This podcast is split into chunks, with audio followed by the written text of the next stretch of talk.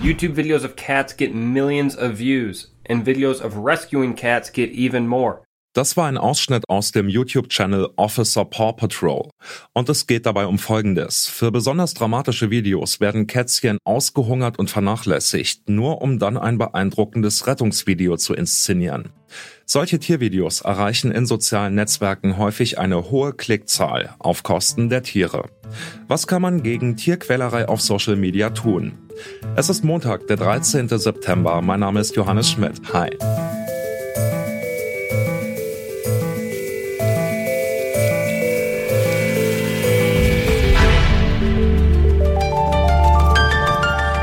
Zurück zum Thema.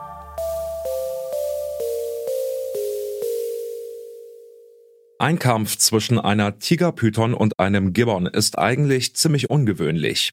Dass dann auch noch zufällig ein Mensch auftaucht, um den Affen zu retten, das macht es richtig unwahrscheinlich. Das ist nur ein Beispiel für die Storyline eines viel geklickten Tiervideos. Solche inszenierten Aktionen bringen Tiere in Gefahr und setzen sie unter extremen Stress. Deshalb setzt sich die Welttierschutzgesellschaft seit einem Jahr dafür ein, dass solche Fake-Videos bei YouTube und Co. nicht mehr verbreitet werden. Nun hat YouTube die Videos im Juni verboten.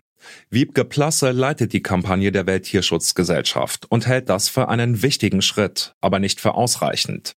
Für sie ist als nächstes der Paragraph 131 im Strafgesetzbuch entscheidend. Der verbietet Gewaltdarstellungen und ihre Verbreitung bisher nur in Bezug auf Menschen und menschenähnliche Wesen. Zombies in Computerspielen zum Beispiel. Und dieser Paragraph sollte ergänzt werden, findet Plasse da die Tiere aufzunehmen, wäre auf jeden Fall ein leichtes und auch absolut sinnvoll. Es wäre dann direkt auf jeden Fall eine Handlungsaufforderung an die sozialen Netzwerke, da diese ja durch das Netzwerkdurchsetzungsgesetz verpflichtet sind, bestimmte Handlungen zu tätigen. Dazu muss ich sagen, dass unserer Ansicht nach Tierleid weitreichender ist als abgedeckt durch diesen Paragraphen. Das heißt, im Rahmen unserer Kampagne fordern wir auch von den sozialen Netzwerken in Eigenverantwortung ein, ja, eine deutlich stärkere und bessere Vorgehensweise in Bezug auf Tierleid in all seinen Formen. Das heißt eben nicht nur die ganz grausamen Gewalttätigkeiten. Wo fängt denn Tierquälerei in Ihren Augen an? Oder von mir aus auch, um es konkreter zu fassen, Gewalt gegen Tiere. Wo fängt die denn an? Denn gerade in Social Media gibt es ja auch oft Darstellungen, die ich zum Beispiel persönlich als nicht tiergerecht empfinde. Was weiß ich, ich stecke einen Hund oder eine Katze in so ein kleines Kostüm, in irgendein kleines Outfit. Ist das dann in Ihren Augen schon Gewalt gegen Tiere oder ist das einfach nur nicht tiergerechte Haltung. Wie würden Sie das abgrenzen? Sie haben es genau richtig definiert. Also es gibt den großen Unterschied zwischen nicht tiergerechter Behandlung des Tieres und wirklich dem Leid, das das Tier empfindet. Das heißt, so unschön wir das auch finden mögen, wenn ein Tier ein Kostüm trägt, ist es vielleicht für das Tier in dem Moment gar nicht unbedingt der Leitmoment. Uns geht es wirklich darum, wenn das Tier wie mit dem Paragraph 1 des Tierschutzgesetzes auch verboten, eben ohne vernünftigen Grund Schmerzen, Leiden oder Schäden zugefügt werden. Das sind oft wirklich Gewalttaten. Das sind, es gibt ganz grausame Beispiele, die ich nennen könnte, wenn Sie mögen, wo wirklich Tiere vor laufender Kamera oder nur für diese Fotos und Videos gequält werden, misshandelt werden. Das ist auf jeden Fall ganz klares Tierleid und gehört erstmal verboten. Dann stufen wir aber ab. Wir haben ja einen sehr, sehr umfangreichen Leitfaden erstellt, der auch den Nutzerinnen und Nutzern helfen soll, Tierleid zu erkennen. Und da differenzieren wir zwischen drei verschiedenen Formen. Die Form eins habe ich Ihnen gerade genannt. Das sind diese sehr grausamen Gewalttätigkeiten. Die zweite Form, das sind dann sogenannte Tierleidverdachtsmomente. Das können dann auch Wildtiere in sehr nahem Kontakt mit dem Menschen sein. Wildtiere an sich sind unserer Meinung nach nicht in menschlicher Obhut zu halten. Das heißt, auch da ist für uns Tierleid, wenn ein Mensch sehr nahen, unvermeidbaren Kontakt zu einem Wildtier pflegt. Das heißt, hier herrscht erstmal der Tierleidverdacht. Bestätigt sich der Verdacht aber durch die Indizien oder weil der Kontext nicht gegeben ist, sagen wir auch, das ist grausame Gewalttätigkeit, das muss aus dem Netz entfernt werden. Das heißt, Sie sehen, dass da immer ganz, ganz viel Kontext auch gegeben sein muss, um diese Einordnung ganz klar machen zu können. Der dritte Punkt, unsere dritte Definition ist das Thema des fehlenden Respekts gegenüber Tieren, der natürlich auch sich in vielen Formaten im Internet darstellt.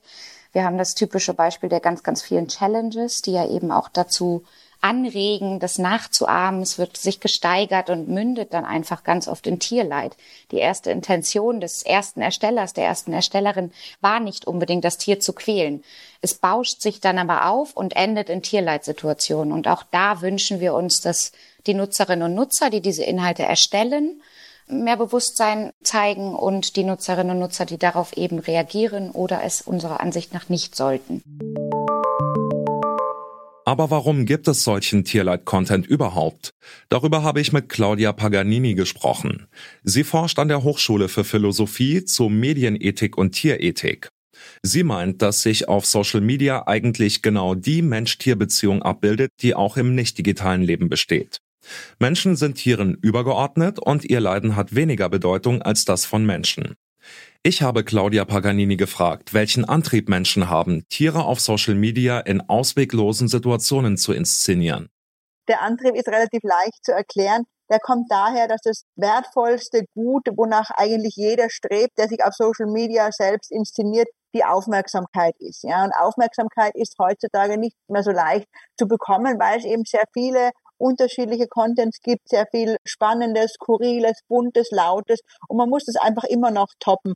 Und Tiere sind da eine sehr gute Erfolgsgarantie sozusagen. Und gerade wenn dann noch Gewalt reinkommt, Gewalt, Action, Tiere, das ist eine Mischung, die die Neugierde einfach weg, die nicht unbedingt Zustimmung hervorruft, aber das ist auch gar nicht notwendig. Es ist ja zunächst einmal genug, wenn der Link aufgerufen wird, wenn das Video angeklickt wird. Viele Menschen sind einfach dann neugierig und je stärker die Trigger sind, desto weniger können sie der Versuchung, das anzusehen widerstehen und sie sind sich aber dessen nicht bewusst, dass auch schon das Aufrufen, Stillschweigen als eine Art Zustimmung dann letztlich ausgewertet wird. Glauben Sie, dass Social-Media-Plattformen insgesamt dazu beitragen, dass Menschen achtlos oder sogar brutal mit Tieren umgehen oder bilden die Plattformen bloß ab, was sowieso geschieht oder geschehen würde? Also ich selber habe eine eher positiv optimistische Haltung gegenüber neuen Medien und deswegen tendiere ich dazu zu meinen, dass es bloß abbildet, was ohnehin geschehen würde.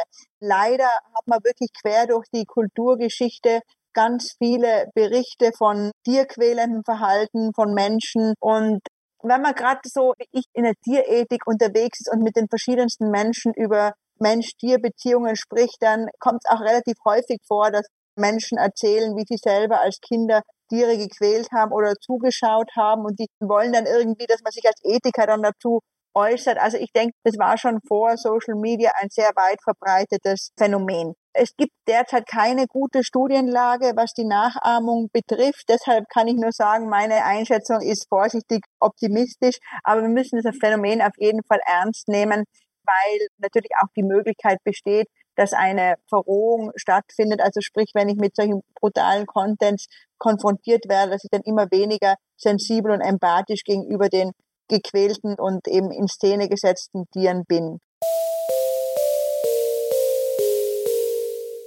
Es gibt aber auch noch eine andere Art von Content, nämlich solchen, der Tierleid zeigt und dies auch explizit benennt, Bilder aus Schlachthöfen zum Beispiel. Wenn diese Bilder in einen informativen Kontext gesetzt werden, haben sie eine sehr wichtige aufklärerische Funktion.